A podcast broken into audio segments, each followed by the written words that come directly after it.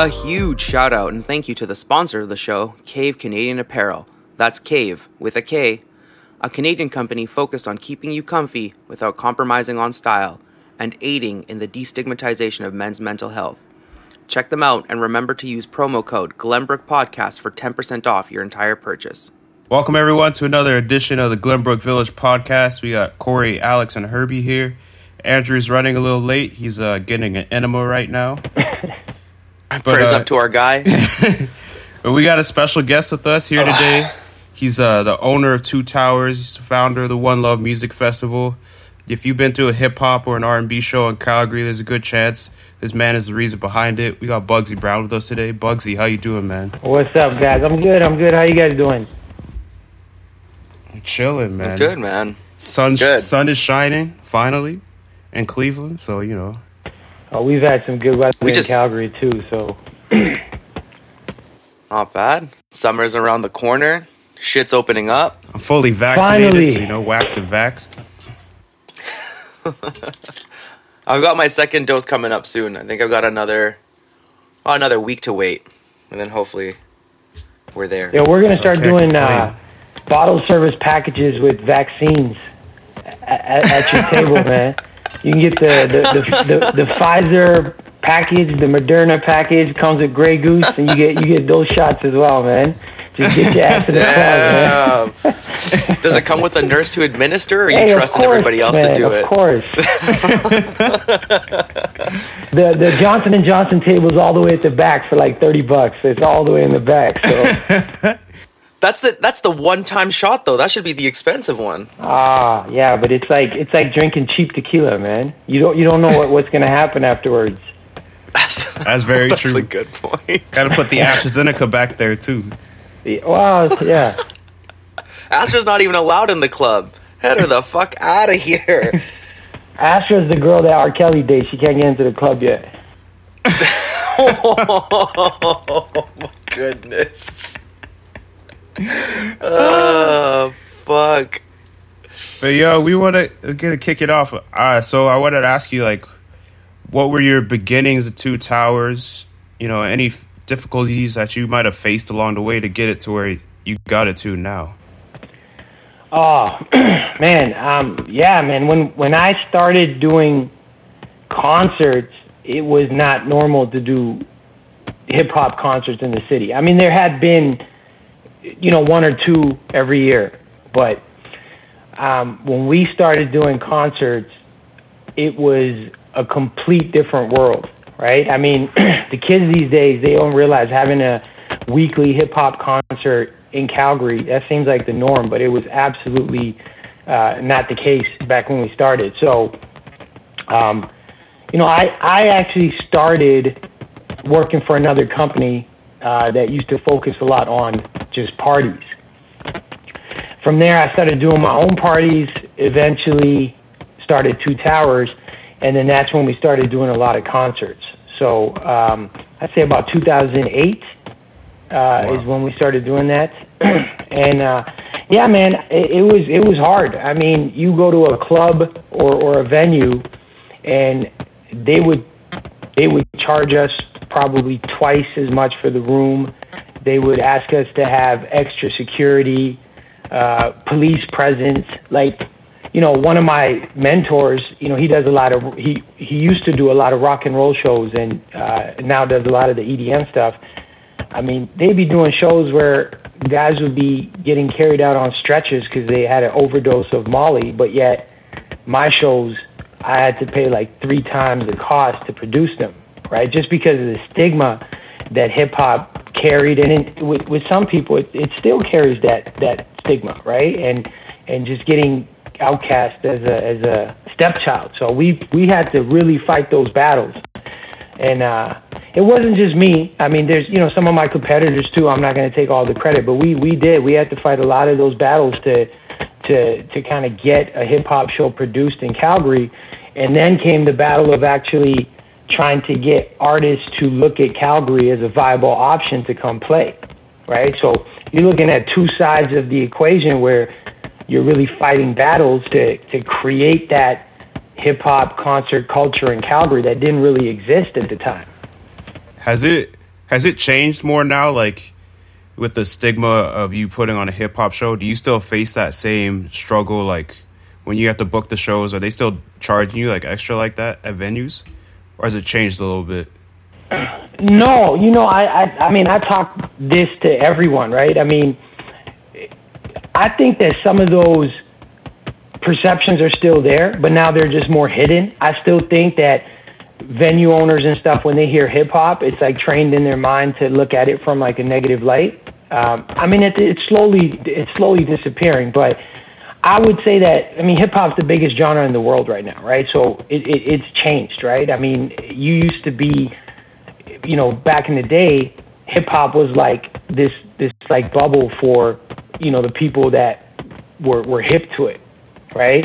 And then now everybody and their dogs listens to hip hop, right? So it's it's different, but I still think that some of those negative stereotypes exist, right? Uh, I mean, I think that just goes without saying. But as far as like the cost and stuff, like I think the the the it's balanced out now. I think people want that business because it, it like like around the world it generates the most money. I mean, a hip hop show is nowadays going to sell more tickets than almost any other genre. So they have had no choice but to open the doors, right? Yeah.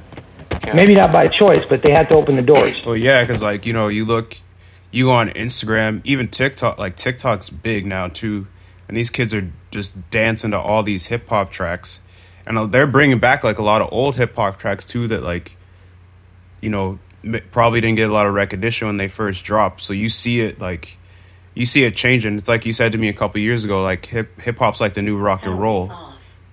Like more more and more people are gravitating towards it.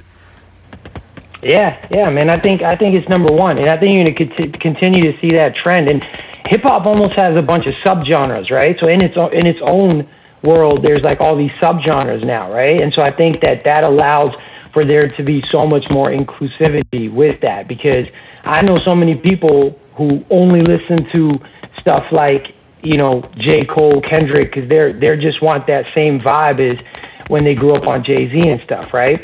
But then you know a lot of the the, the kids that that kind of work for the company and stuff. I mean, they're they're constantly listening to new stuff, right? They probably never even heard a full Jay Z album front to back. They just think he's married to Beyonce and just is, makes a lot of money, right? So it, it's changed, man. But I mean, I think I think hip hop is in in the in the best place it's ever been because you have so many options and, and, and so many different lanes. That's true. What? That's a good point. What's like your? Is there anything that you've? Is there anything that you found yourself influenced by with like all the young kids and all the like the young um, people you have working around you? Is there anything that you've kind of given a chance to and you find is tougher to kind of like get a palate to or get a, like a, accustomed to? You know, that's a good question because when I when the thing is when you get to make a career out of something you love because I, I loved hip hop before I started working with artists and stuff like that, right? So mm-hmm. the the biggest thing I've learned is that when I first started, I would book artists based on my taste, right? Like if I'm like, oh, I like this guy, my homies like this guy, I'm gonna bring this guy, and I think it was like a good place to start because at that point, we had just started the company, so you don't have like a lot of money to play with, right? We parlayed our uh, um, parties and the money we made onto that, and literally, my partner and I at the time, um, Shine, shout out to Shine, um, we said, fuck it, let's just start doing some concerts. And we literally, no loan, nothing, we just took, you know, the, the money we had accumulated from parties, and we said, okay, we could do one concert. If this shit flops, you know, we're broke, right? But if it does well, then we could continue. Yeah. So at that time, we were booking guys that we fucked with, right? But fast forward to now, mm-hmm. you know, I've had to say this to so many people. Like, you have to kind of put like what you enjoy aside and really focus on it as a business. And when you start doing that, it creates this like um, you know, like there's tons of artists that we work with that I would never listen to in my car, right? Who I think, and I'm like, man, this guy's trash, right? But it's selling it's selling three thousand tickets, right? And I'm just like, you know, wow, because, and, and that's okay. I mean, that's the one thing, you know, like I'm I'm older, but I'm not that guy who's ever gonna hate on the new generation, right? It's mm-hmm. it's it's you know, it's subjective and and hip hop changes, and just because I don't like it doesn't mean that someone else doesn't like it. So learning that was one of the biggest things, right? Because I used to remember my homies would be like, "Yo, you bringing that dude," and I'm just like, you know, it, it, I had to let that go and just focus on it from that business standpoint. Yeah. And that's why I have a lot of young people in the company because it's important to me. I always start off every meeting like, "What are you listening to? What are you listening to?" Just because it's important, right? Because getting those artists on the way up, Yeah. that's our business model, right? I mean, that's like the J Cole thing, right? I mean, getting him on the way up, it, it, it took my company literally to the next level, right? Yeah. No, that's a good point. Do you mind like diving into that like a little bit deeper, like that relationship with J. Cole, like how you how you were able to kind of pick him out and how it it helped like with growing the company? Yeah, yeah, yeah. I think I've, I think I've told Corey this story, but uh, so um, what I want to say it was 2009. Uh, Cole had performed. He opened up for Rihanna at the Saddledome. Okay, and this was like no one knew Cole. Like I mean, literally, like no one knew Cole. Right in Calgary. I mean, only the heads would really know. This is like mixtape before the mixtape, the, the hot mixtape drop. So mm-hmm. I had heard about him, and I had actually reached out to his agent, who was really not a big deal at that point yet. So I reached out, and he's like, "Yo, who's this guy from Calgary? Keeps calling me about fucking J Cole. Like, how do you?" They didn't probably know where Calgary was, and they didn't know why someone from Calgary would be asking about J Cole. Yeah. So fast forward, my my my wife, girlfriend at the time, uh, because we have season tickets, we were pulling out of the parking garage at the end of the the show, and we saw a bunch of guys outside of a tour bus on like uh, their bikes. And I'm like, Okay. yo, that's J Guy's Cole. always on a right? bike. Shit. Yeah, he's always on a dude. So he's just like doing tricks, whatever. And I'm like, is that Cole? And then so so my wife, she's like, oh, let's just let's just pull up to them. So we pull up.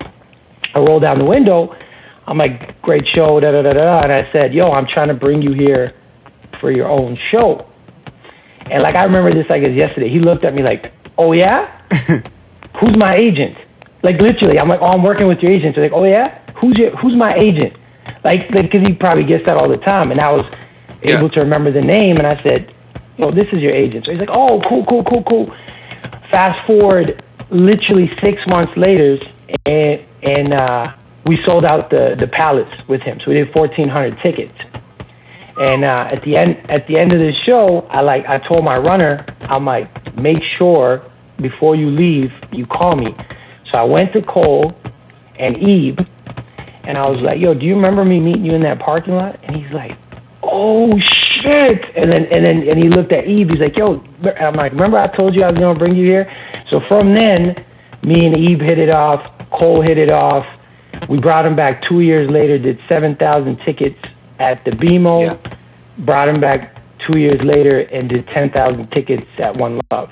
So, you know, it just like just from that conversation, it, and and it's so crazy because J. Cole, every show that is happening out in Alberta has been, or in Calgary has been through Two Towers, and they stay loyal to me. Every other date, they'll still give me that love for Calgary, and it was based on that personal connection that we made, right? So, uh, super dope, right? Yeah. That's crazy. That's- Yeah, yeah. That's Do you get- crazy. That's brazy. this guy through Oh shit, he's back from his enema. He survived. what it do? Sorry for my uh, tardiness. I know I'm a few minutes late. but uh, back to the back to, Fucking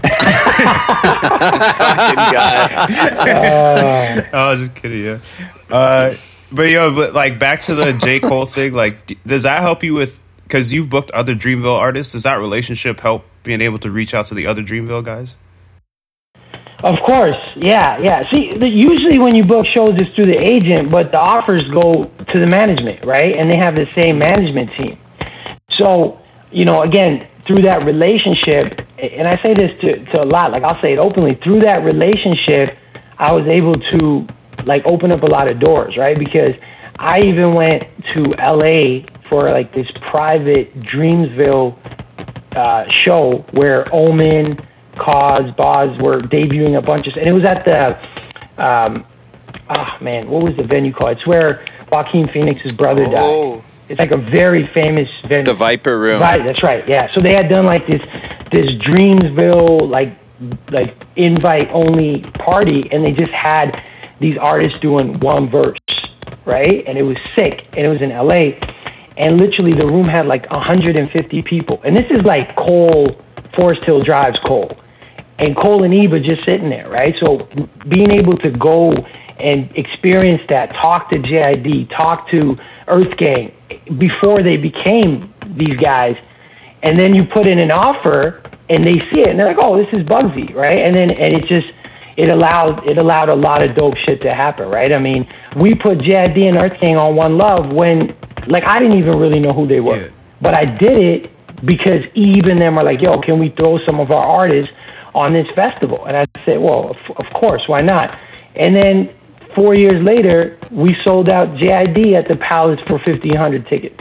Yeah. Right. So relationships are absolutely everything in what what I do. Right. Everything. So absolutely, man, that was one of the biggest moves that that we were able to make. That that JID show was nuts. It was so good. Nuts, dude. It was so well produced, Yeah, he- and then he came out with such energy. Like his his uh, stage presence is crazy. For so for you to have be on the ground floor of that, that like those connections, oof.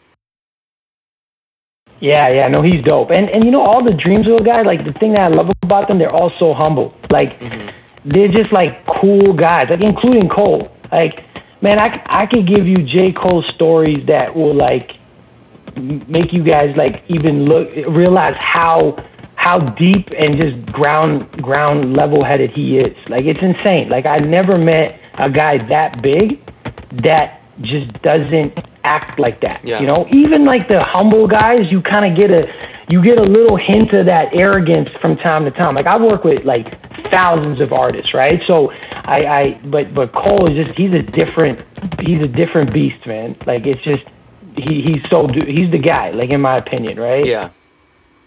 No, that's that's fair. That's a good point.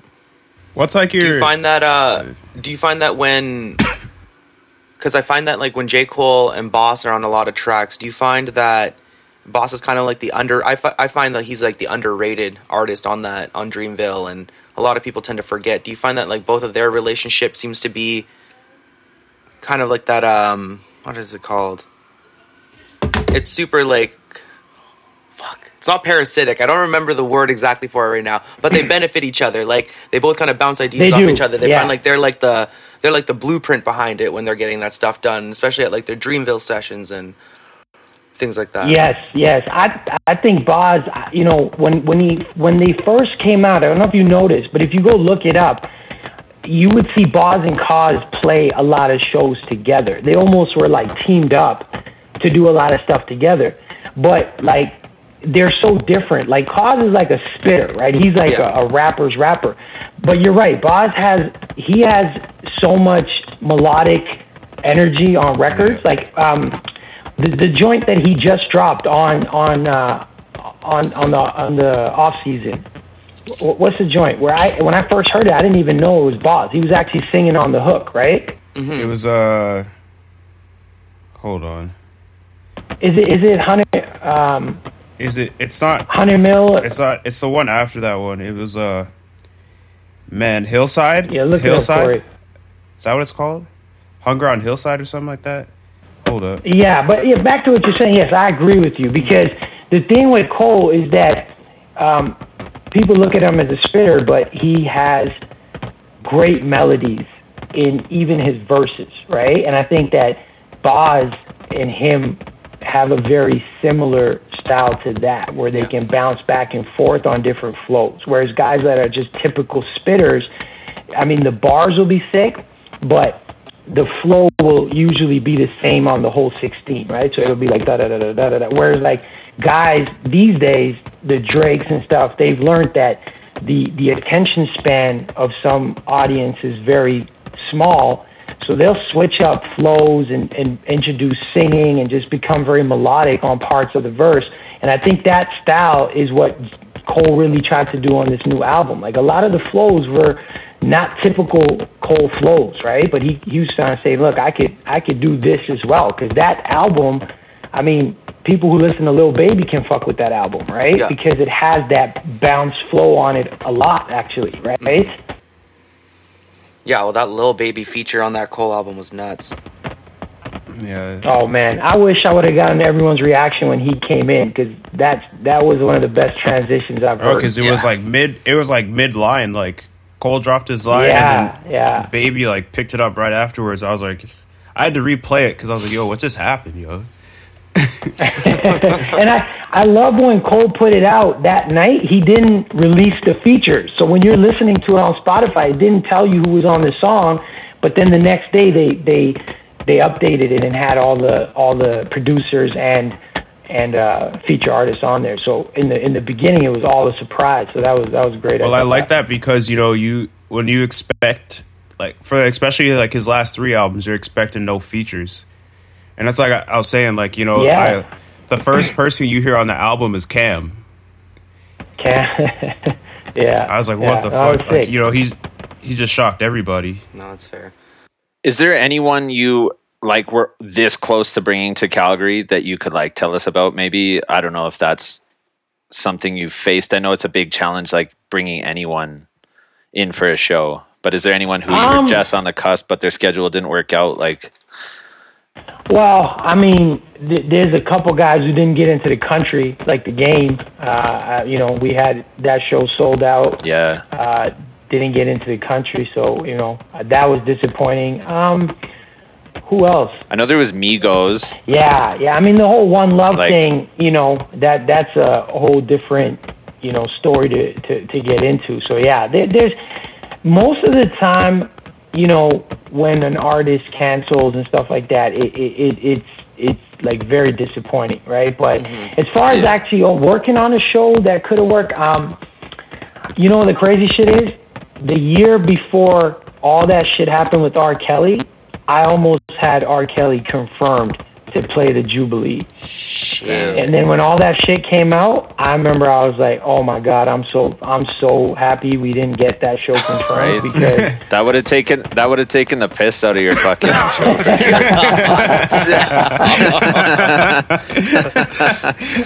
oh, um, that's Would you- good. Man, what is I gonna say? I was gonna say for the future, like, do you have anyone on the docket that like once this all wraps up that you're hoping to like reach out to or connect with, or is that kind of like yeah, I behind mean, closed doors for You gotta keep that to the vest. yeah, Yeah, I you don't want to yeah. like drop too much. No, I, I mean, dude, we are. I'm working on so much stuff. Like I have, like, uh, so many offers in for Calgary. Um, I'm working on some actually. You know, I uh, it's almost done, but I'm working on some in uh, in Vegas.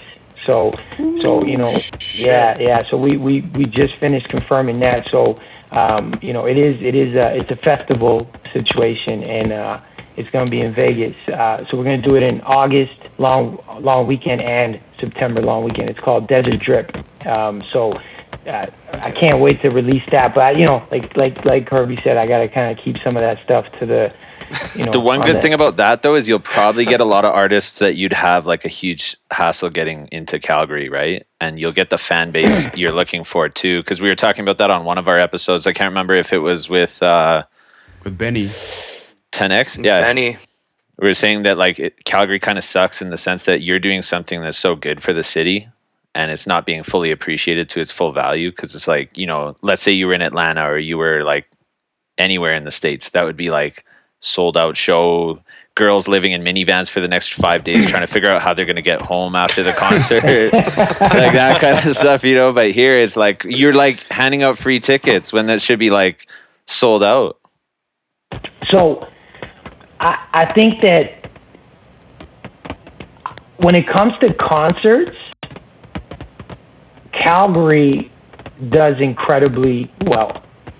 People don't realize that. So in the beginning, um, when I used to, I had to cold call agents, right? Like I literally, when I started, I would have to call like William Morris and hang hang on hold for like two hours before I could speak to like someone's like agent, right?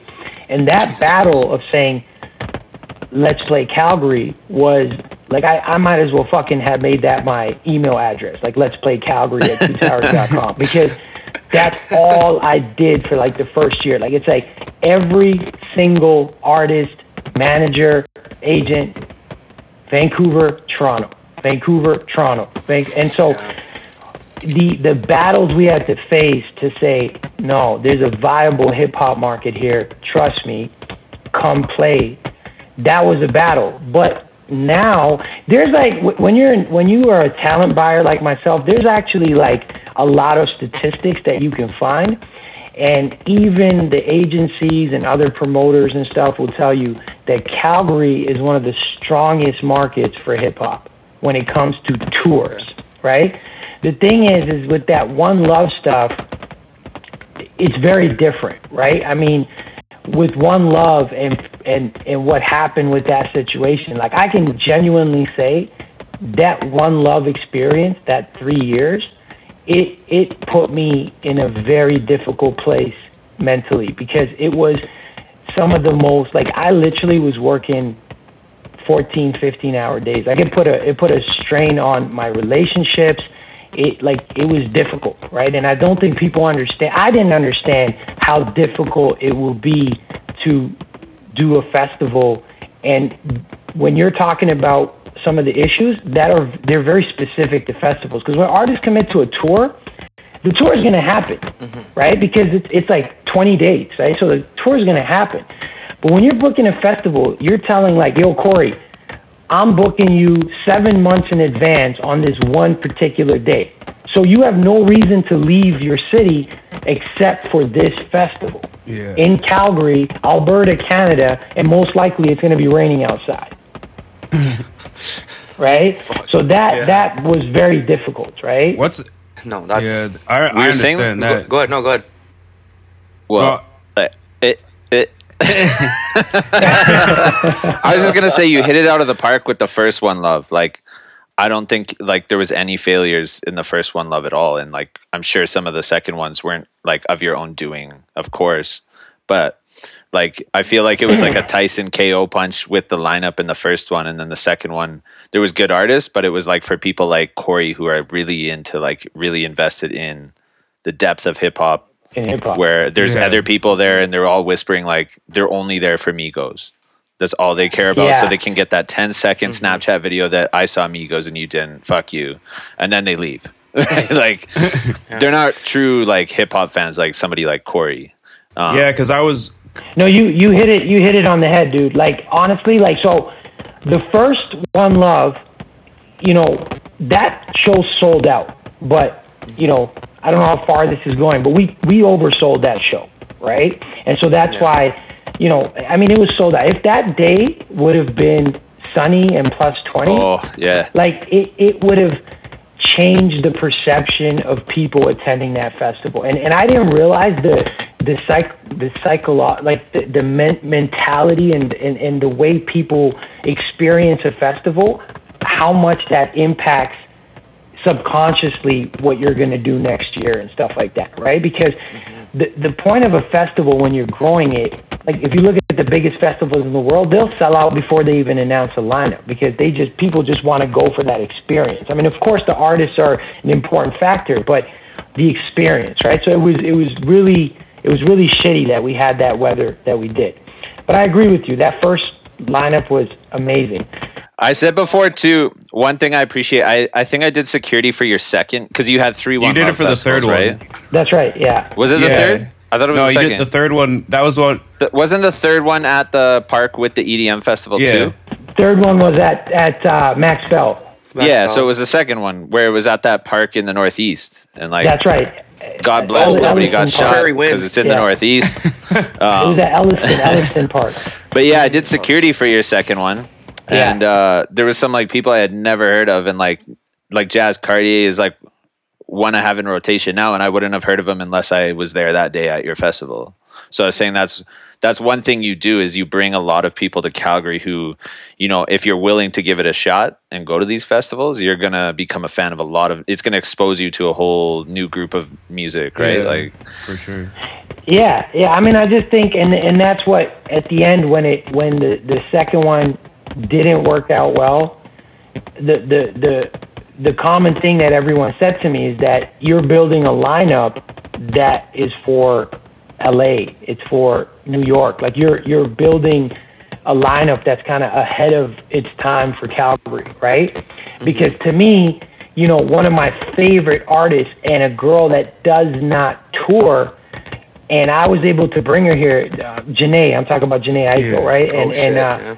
you know, when I confirmed that, I was like, again, I had dialed in so much to this festival that I think I lost a bit of perspective on what city I live in. And you know what? Probably booking Snoop would have sold more tickets, right? Because we we were still in that place where the you know, it's like you go with what works. I think I think the only reason Calgary I think the only reason Calgary fucks with Snoop Dogg so much is because Martha vouched for him.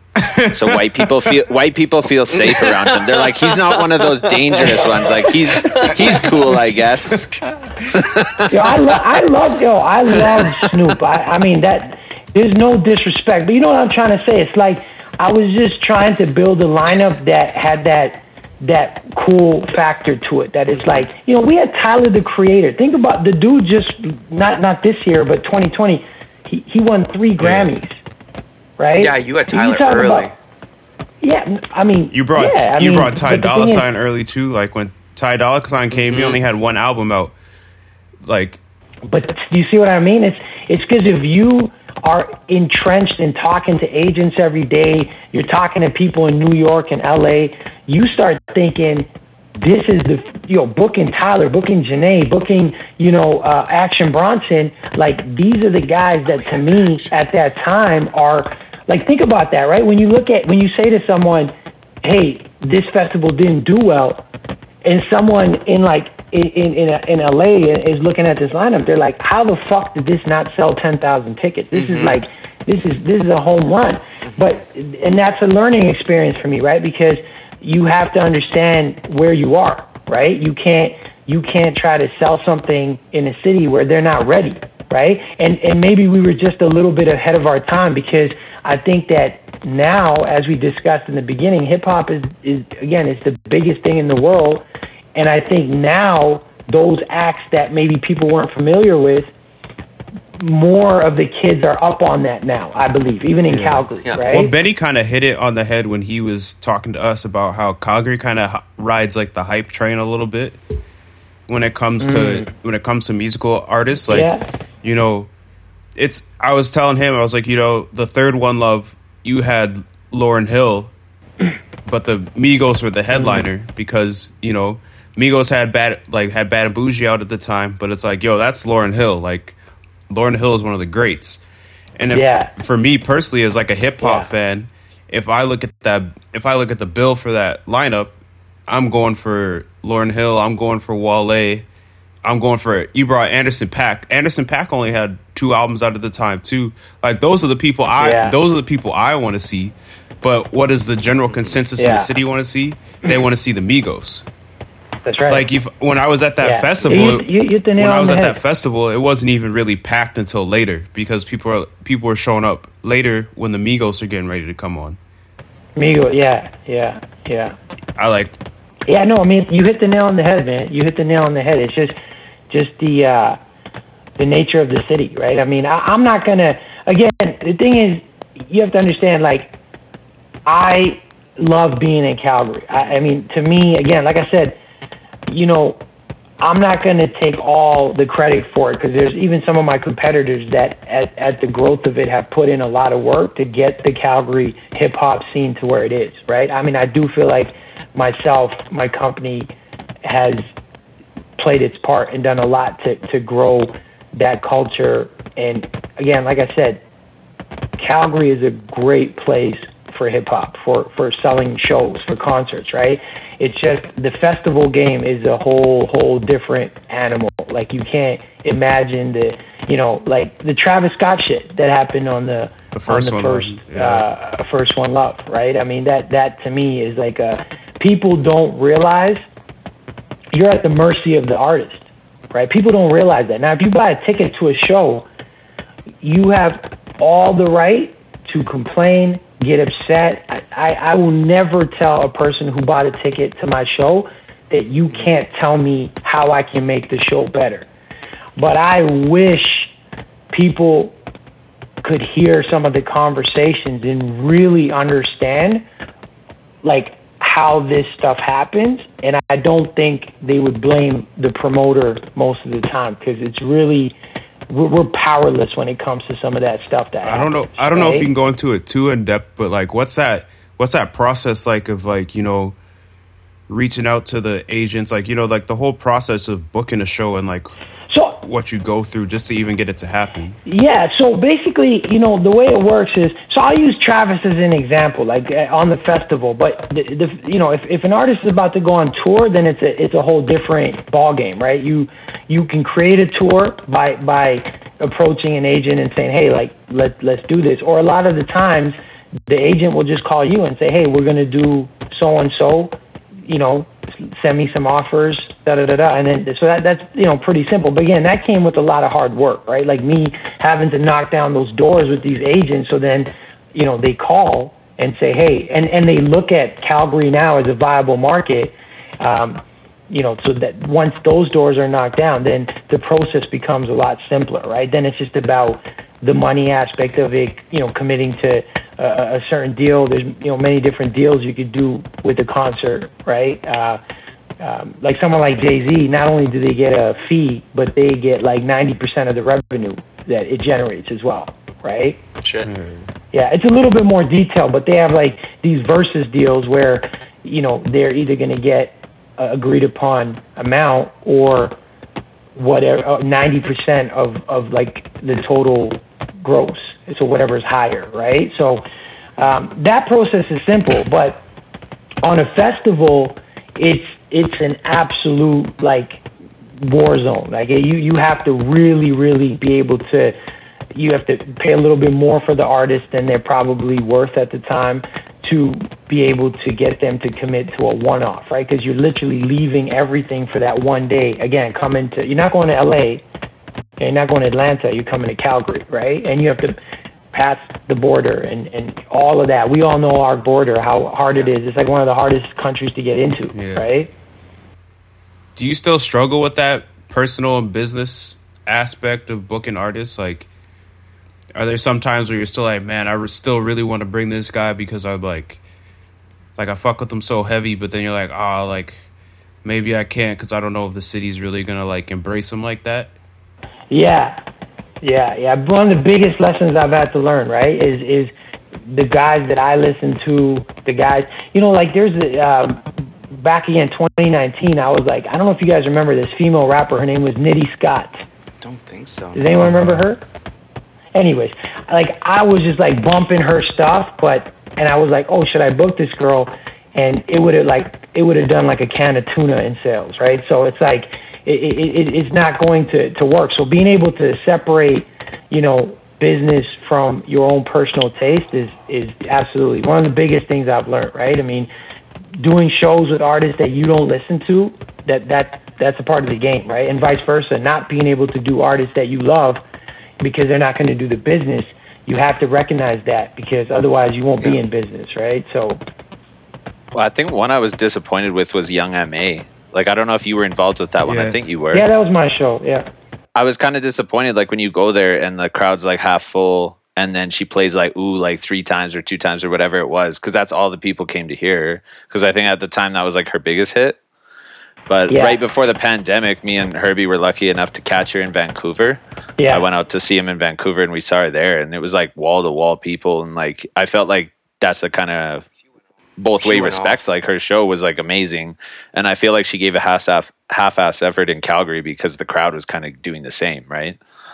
Yeah, you, you know the one thing I noticed in Calgary is that those artists that like kind of have like one big song, and then and then they kind of die off. Those artists don't do well in mm-hmm. Calgary, Yeah. right? The artists that do well in Calgary is are the guys that have the real fan bases. They, I, I, I find that's where these kids are. It's actually a very very great space for us because like I said, like the average fan couldn't name, you know, Cordae's biggest song, right? Yeah.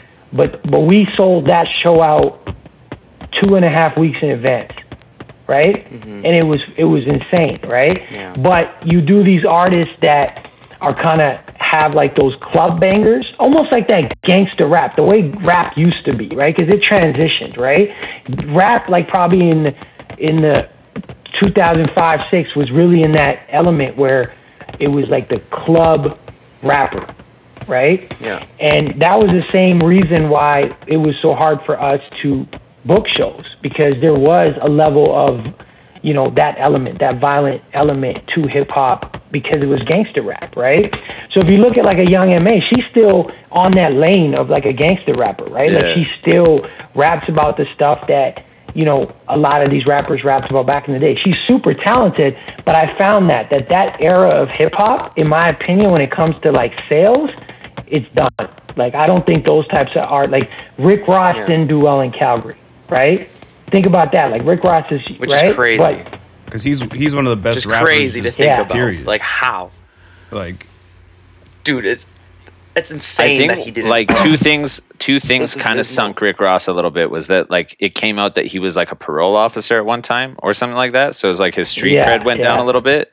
And then once he like passed out off chicken grease, I think people thought he was a little less bulletproof. So like you know, like he's not as like this untouchable like mystique like something. It's like what? This guy did what? He mainlined Frito and passed out? Like, huh? yo, Frito, yo, Frito in the Northeast, bomb, that's the joint right there in Calgary, dude. Come on, Shout out to Frito. yo, in Saddle Ridge, man. yeah. that's Andrew's in hood. Saddle Ridge. Yeah, Okay, that's better than Popeyes, anything. yeah, that's where Senor's Andrew Pizza lives. too. Shout out Senor's I, Pizza. I, there. yo, I used to live there. I'm telling you, the guy. I just had to just text the guy. I didn't even have to send him my order. I'm like, yo, it's on, and he just bring me the chicken. I was like a block away from there. So solid. yeah, That's awesome. what was uh what was your? Do you find uh, that, um, go ahead. I was gonna say no. Like a lot of people, like so you say that you know. Um, I find that a lot of people like dabble in hip hop. They usually get mixed into like R and B. You're saying that Calgary is one of the strongest tour wise for rap acts. Do you ever find that you've wanted to bring in R and B acts, or that Calgary's not necessarily strong for that? You know, like offering more maybe intimate venues, or do you find that you want to bring them like certain artists in to maybe mix into some of your you know, like be an opener or kind of like mix it in a little bit into the rap. And like Calgary doesn't really take Like to R- it, and they're not there yet. to to R and B, like Yeah, like R and B specifically. Yeah, Yeah, yeah, no, that that's good. That's good. That's a great question because the thing is, um, the le- as you said that, what went through my head was the Weeknd because we so we did the Weeknd show at Jubilee, the first Weeknd show Yeah. here, right? oh yeah, and that was a great example of I don't know if I ever put a sale on a a show on sale where I had no idea what was going to happen shit. because the Weeknd hadn't dropped an album yet, right? This was mixtape Weeknd. Yeah, And and I, man, I wish I could remember some of the details on how I booked that show, but essentially, like we paid him a good amount of money, and we That'll do for it. the first time, yeah, we, we well, no, it, was, it wasn't that. It wasn't that. I mean, he, we paid the same as like everyone did on the tour, but I'm saying relative to an artist who's never dropped an album, and literally, you ask ten people and seven of them don't know who the Weeknd is mm-hmm. at that point, right? But the crazy thing is, those three people in every group, they'll pay fucking two hundred dollars to see the Weeknd. So, so when we, it was an R&B act. It was like one of the first R. Like we haven't done many R&B acts. So that to me, I mean, if you can even call Weeknd R&B, I guess he's a little bit more like has his own style. But um, we did at the Jubilee, and one of the best shows. I mean, I remember Kita. That was probably one of his favorite shows that we ever produced because it was like we had never done that. I remember standing there with the the venue GM, and all you saw was like clouds of weed smoke in the fucking Jubilee, and she's looking at me saying, "Wow, like." You know, this crowd really likes that marijuana. I remember, I remember that conversation, right? Like I remember, I was like, my wife was on one side, and like the venue person was here, and they're like, "Yo, like they're smoking a lot of weed," and I'm like, can't believe we're in the fucking Jubilee doing the Weeknd, and everyone is smoking weed. In like, and tomorrow they're gonna have like the ballet here or something like that, right? So, Yeah. it, it it was sick, but yeah, I mean, I know a lot of R and B fans, but I think right now, like, do you really think R and B in general in music has the type of lane that it did, like No. maybe when we grew up, or maybe It's- beyond that? You, you understand? Like, it's very different right now Yeah. when you talk about R and B, right? Well, yeah, because I think a lot of people, and I don't know if this comes. I don't know if this you would you would know better, but I don't know if this comes from like agents or it comes from labels that they sign to.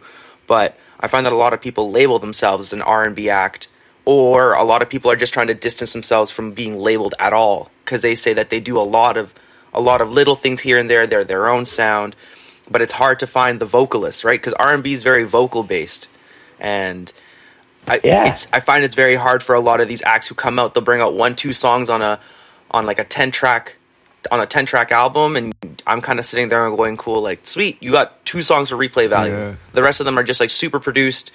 Got them like a little bit of like kicks from like um, the hi hats and the kicks from rap and hip hop, and then that's it. I think Like, that's all R you. R and B is like that- transitioning though. It's kind of like people are taking that Bryson Tiller sound a lot now into their R and B. Mm-hmm. Like Bryson Tiller kind of opened Yeah. up this door where it was like you know you can put these trap beats on an to an R and B song and sing over them and kind of do that siggy rappy where it, it's almost like Mm-hmm. you can't really tell if these guys are R and B singers or are they rappers who can sing.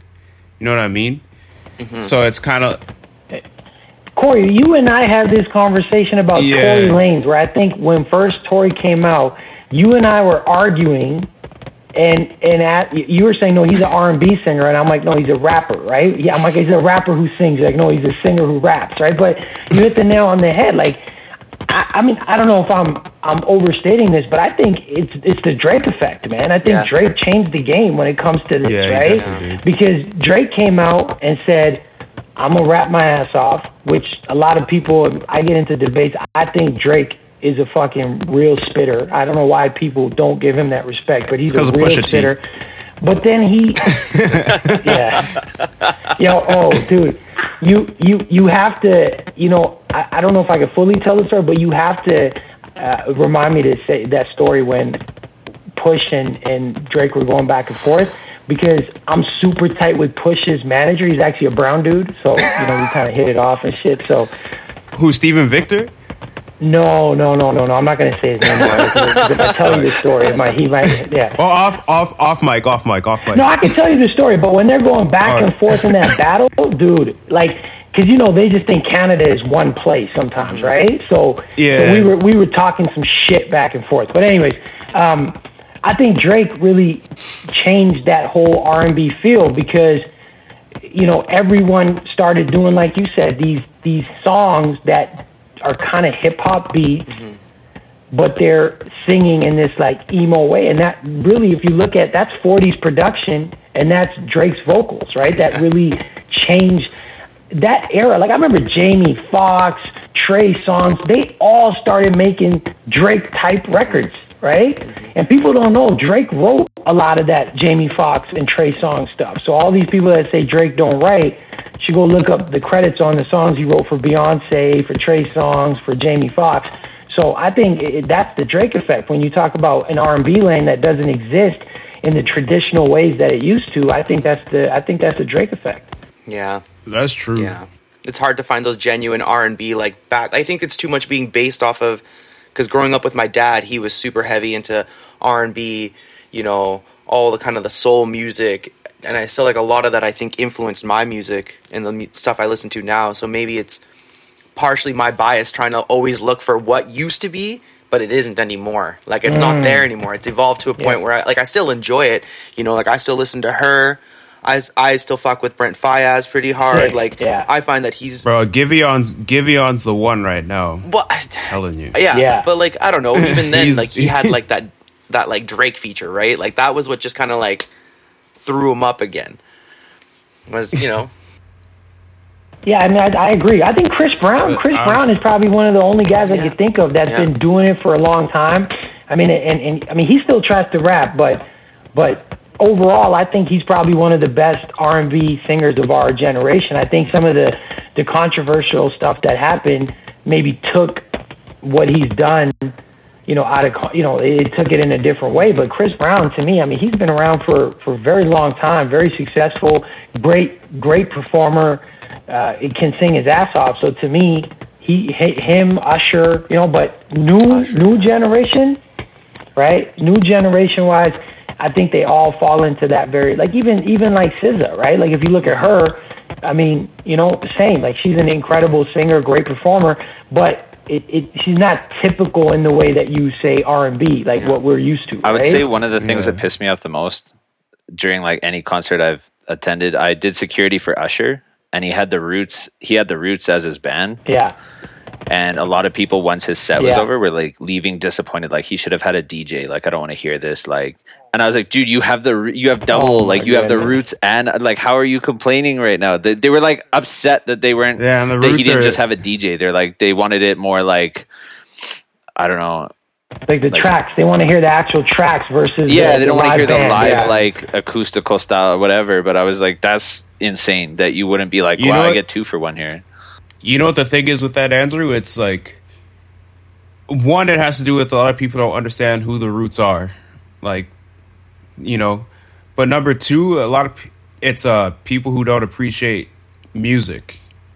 You know, like people people say they appreciate music, but they really just appreciate like the fact that they can go out and dance to the song at a club. Yeah, But like, you know, I love now when you watch. You know what I love is like NPR Tiny Desk, and one of my favorite ones I've seen is uh, Roddy Ricch, and Roddy's out there playing the like Roddy's out there playing the piano. I didn't know homie could play the piano, and he's like singing and rapping, and he's got a band behind him.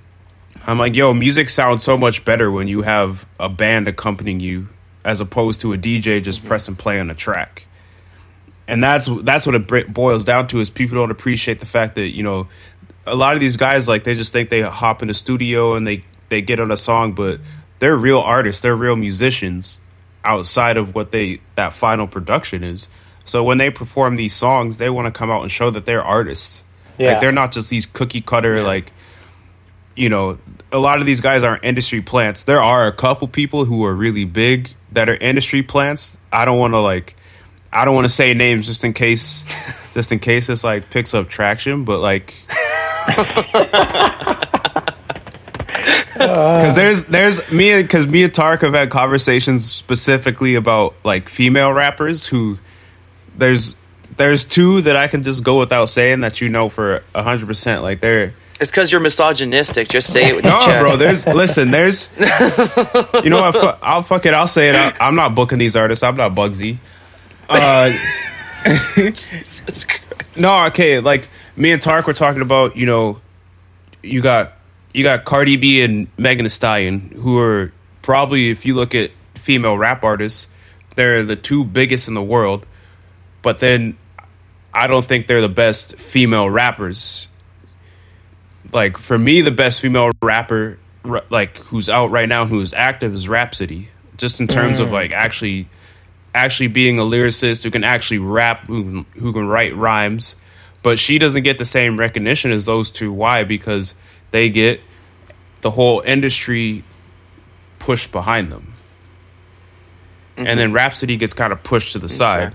So you know you get you get that a lot, and that's that's where and that's when it boils down to people not knowing who the Roots are, and they don't like that the fact that the Roots are playing with Usher because I'm they I'm glad the you Roots s- aren't industry plants. I'm glad you said that because I was literally about to rage. I thought you were going to expose Monsta X and BTS, and I was like not having that.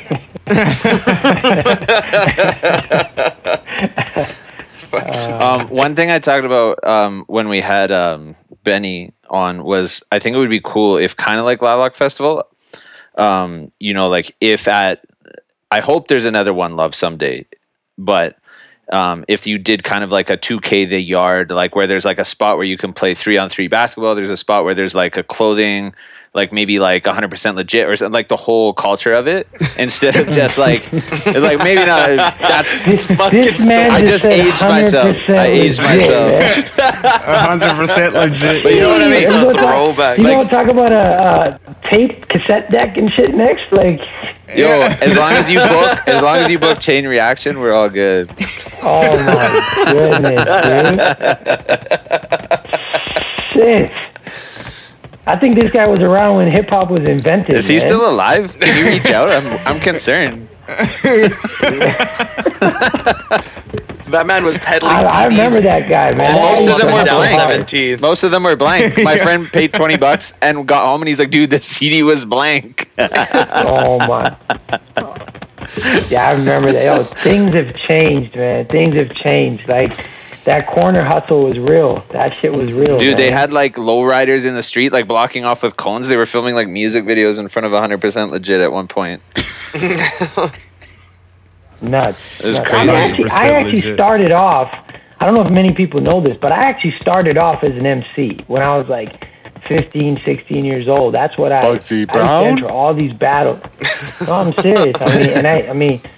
I'm not going I'm not going to be arrogant and shit, but I was dope as fuck. Like I'm not I'm not going to like All right. like All right. I, no, actually. So I actually won a couple battles when I was very young, and that's how I got into this industry because there was this uh, there was this crew called Beat Matrix, right? And uh, they they used to like run the city. They did all the big shows. Like when I say shows, I mean parties because there really wasn't a lot of concerts back then. But they did do a couple. They did like I remember they did a Ludacris show that I opened for. They did a Snoop show that I opened for. Uh, they did a De La Soul show. I don't know if you guys, I don't know how many here. Oh, yeah. De La Yeah. Soul Oh, is, but yeah. yeah, yeah, okay. So um, I actually got with them because they heard about me through like the battles I was winning and stuff, and then they kind of came to the uh, to to my uh, I think it was in the hood somewhere, and they say, "Yo, like, start rolling with us." And I started off by handing out flyers. Like I literally used to be that kid that put flyers on your car, you know, and and it was on the windshield of your car. That's what I that's what I started off doing with these guys, and that's how I got into this industry. That, So That's what I tried to do for one of your One Love shows. We were downtown with Kita and uh, Yeah. Corey and a couple of people were like slinging out flyers for it, and I grabbed a bunch just for fun. And I was like, if I I appreciate. I can't remember that, what I said. Like, if I get away like X amount of tickets sold, like give me in for free or something. And so I started just going up to Yeah. people and I was like, "Excuse me, sir, have you heard about our Lord and Savior, One Love?"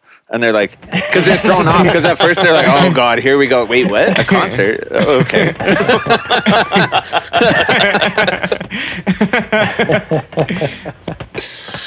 Oh man. That was cool though. You and Kita were even on uh, breakfast television, I think, at one point. Yeah, yeah, we did a couple interviews on that second one, Love. We did a bunch of those, so yeah, it was good, man. Uh, that's crazy shit. I wanted to ask, crazy. like, what was so? What was your introduction into hip hop? Like, what kind of drew you towards hip hop? Is like, you know, like what gravitated you towards it? So, I my first CD, and it wasn't even mine. My brother bought the CD. Was Warren G's first album. It was uh, I think this, the album was called Regulator, right? It was it was the first album, and that that I mean I, I just gravitated to it, man. I think I think that you know hip hop is is so unique, right? Because it's it's not just the music; it's it's like a lifestyle, right? And especially like, I mean, if you grow up in in like the Northeast and stuff like that in ethnic communities, um, I don't know. And I'm not trying to, you know, stereotype it or anything like that, but I just kind of feel like a lot of, you know, kids where you know maybe your dad, like my dad left at a very young age. My mom was working at two two three jobs and and like I just think that a lot of the people you end up being around are in like similar positions to you, and for some reason that like that hip hop music just it just like hits your soul, man. And I just like fell in love with it at a very young age, like like very very young, and um, yeah, it's like you know, I mean that's that's the difference when people ask me. You know, when I talk to people who do other types of music, I'm like, it's just not the same because hip hop is not just the music. It's it's it's it's a lifestyle. It's like the way you walk, the way you dress, the way you talk. It's it's it's all of it together, right? So yeah, very young age, and you know, like it's a blessing that I get to work within the parameters of that culture, right, and that that genre. Like I, you know, it's it's it's it, it is it's something that's amazing to for me to be able to just like always be around music artists that I I would listen to either way. So yeah, man, hip hop like big influence in my life, man. No, that's That's dope, man. no. I think you're doing it justice though with everything you're you're doing within Calgary. So that's that's props. You know, like the city should give you props. They should appreciate you for it because you've done a lot so far. You brought a lot of good shows. I appreciate it, man. I know that like a lot of the shows I've attended and they've always gone off. Yeah. They've always been a good time. I've never regretted going. Like I would easily, like you were saying, with the Weeknd, people would drop two hundred bucks. Like yeah, if you if you threw an intimate show with him or you put him in a venue that wasn't like the Saddledome, like I dropped a hundred and mm. like hundred fifty plus just to go see him like floor seats on that one. But I would mm. easily go to like another venue, see him closer, like the JID show. He's like fairly priced tickets. One of the best shows I've been to. So Yeah, that show was dope. Even Cordae, I don't know. Did you go to Cordae? That to me, I didn't end up going to Cordae. I don't think I was I in the city on when that that one, one. too. I was in the I city. think though. he's the next one, man. Yeah, I think he he's the next one. And that's the thing I like know is you you- bring all these people here right before. Like usually it's right as they're about to cook, right? Like it's it's Dude, close to that, that boiling that's point. how we have to do it, man. No, it, it, you, it's true, man. For us, we have to. We have to do that. We have to yeah. project artists, right? I mean, uh, um, that's what happened with uh, Travis Scott. Like I booked Travis Scott for One Love when, you know, he was His album was- hadn't dropped. Hellman dropped, yeah, and that that's and literally I I booked him and we got him at an amazing price. But remember, we book artists seven months in advance, mm-hmm. so when you see it, we've had him booked. And literally, as the festival was coming closer, I was like, I saw how much bigger he was getting. Remember, he was on like the third line, like on a festival lineup. Yeah. Like for for those who don't know, like on a festival lineup, the headliner will be at the top in like big bold letters, and then as you go lower, every line it represents like like artists that are not as big. Right? Mm-hmm. That's the, the Yeah. concept. So we had Travis after Wale, I think, after MGK. I, I'm No, I think sure. he was. He would have been. I thought he was going to be before them. Like, No, that's what I mean. They were they were after they, Oh, they were yeah, billed yeah. after. Meaning, yes, he would have played very early, but by the Yeah. time the festival was coming around, he had become so popular. I was like, fuck. Like I, I was waiting for the agent to call and say we need more money because he's so much bigger. Mm-hmm. So I didn't get that call, which was fantastic. But the call I did get was about how his album was dropping on the same weekend as our festival, right? So the, the agent calls me and says, "Yo, we can't be in Calgary the day his album drops." Right? Yeah. And I was like, you know, I fought, I fought, I, I'm screaming at these guys, but there's nothing you could do. Yeah. I mean, we have a contract, but what are you going to do? You're going to sue Travis Scott, and then the industry, a lot of the agents and stuff, they're not going to work with you. Artists are not going to work with you. You can't sue artists, Yeah. right? Um, and in reality, come on, like, if you're Travis Scott and you're dropping at that time the biggest album of your life, do you want to do a CD release party in Atlanta, then New York and LA, or do you want to be in Calgary? Yeah, that's a good point. yeah. right? So you can't even blame them, but then we have to pull them off, and then it's like, oh, you guys told us Travis is going to be here. You guys are fucking assholes. And it's like, you know, again, you buy a ticket, you have a right to to say that, right? But I wish people sometimes understood what was going on behind the scenes. That hey, it's not like I said, you know what, Travis is too big. Let's just kick him off this festival Yeah. so people don't get to watch him, right? Like that. That you know, it's like so that part is very frustrating, and that was the first lesson I learned about doing a festival in Calgary. Is that you know it's not Coachella, it's not you know uh, uh, Rolling Loud, and, and artists aren't going to be like, hey, like we need to play this for the look. Yeah. They're playing it for the money, and that's it, really, because it's not branded yet, right? That's a good point. I know. Uh, yo, Andrew, ask your. I know Andrew wanted to ask a question, real quick. I was just saying you said like your future project is like um is going to be called Desert Drip. Is that what you said? Yeah, so I'm working on a on like on a a new festival in in Las Vegas. I actually had to message uh, um, my partners in in Vegas because I wanted to see if we're ready to announce. But we are, we are. So we're going to be doing August long weekend, September long weekend. It's uh This coming? th- this year, yeah, yeah, yeah. In the next couple months here, yeah, yeah, yeah. So it, you know, it's called. Everybody get your vaccines, bro. I'll meet you there. I told you, man. You you come get order bottles at the club. It comes with Moderna, and is there going to be like packages out of Calgary? Because you're based out of Calgary. So I was wondering if there would be like flight, airfare, hotel, We are, whatever, yeah, we're right? gonna, we're gonna do, yeah, we're gonna do a, a special link that I'm I'm gonna put on. Just follow Two Towers uh, on Instagram or whatever, and we're gonna once we announce it officially, there'll be a link from uh, uh, from us, and that link will will give you like a discounted price for the the festival and stuff like that because we made sure that anyone who buys tickets from Canada are not paying the same types of uh, ticket prices as the local people because obviously we know that there's travel involved and stuff like that. So it's uh it's not a it, it's a festival almost like uh, uh, South by Southwest where it's like different venue experiences, right? So it'll be it'll be like you get a ticket okay. and it gets you into like seven different concerts, uh, and and it'll be like big big artists at, at like the the best venues in Vegas, outdoor, indoor pool parties. It'd be cool if you could get one in the the new Raiders Stadium nightclub in the end zone. Yeah, that's a good idea, man. That that would be for Keita, man, if we ever did that. Yeah, Right? absolutely. The Kita the Kita VIP section. Yeah. Yeah. If you uh, if you do end up needing a, a clown for a dunk tank, though, I am available. Just let me know. This guy got jokes, man. Just drop him into a, a just a dunk tank a henny. All right. Just the player haters ball. Like I just dissed whatever they're wearing, whatever they look like, and dunk me.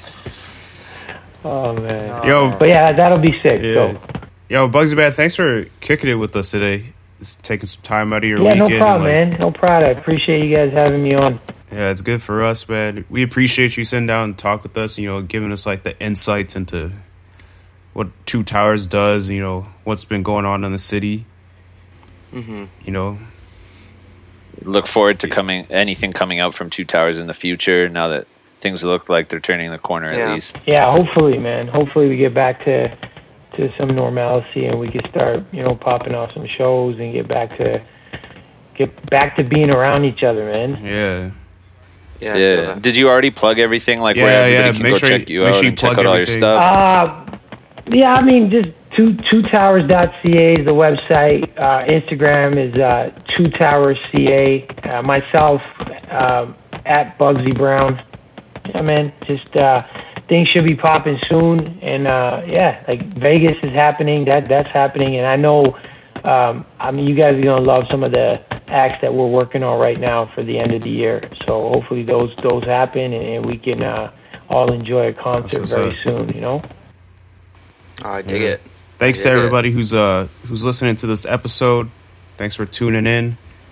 Uh, you know, enjoy your weekend. Enjoy the sun. Be safe. Get vaccinated. And uh, remember, only you can uh, prevent forest fires.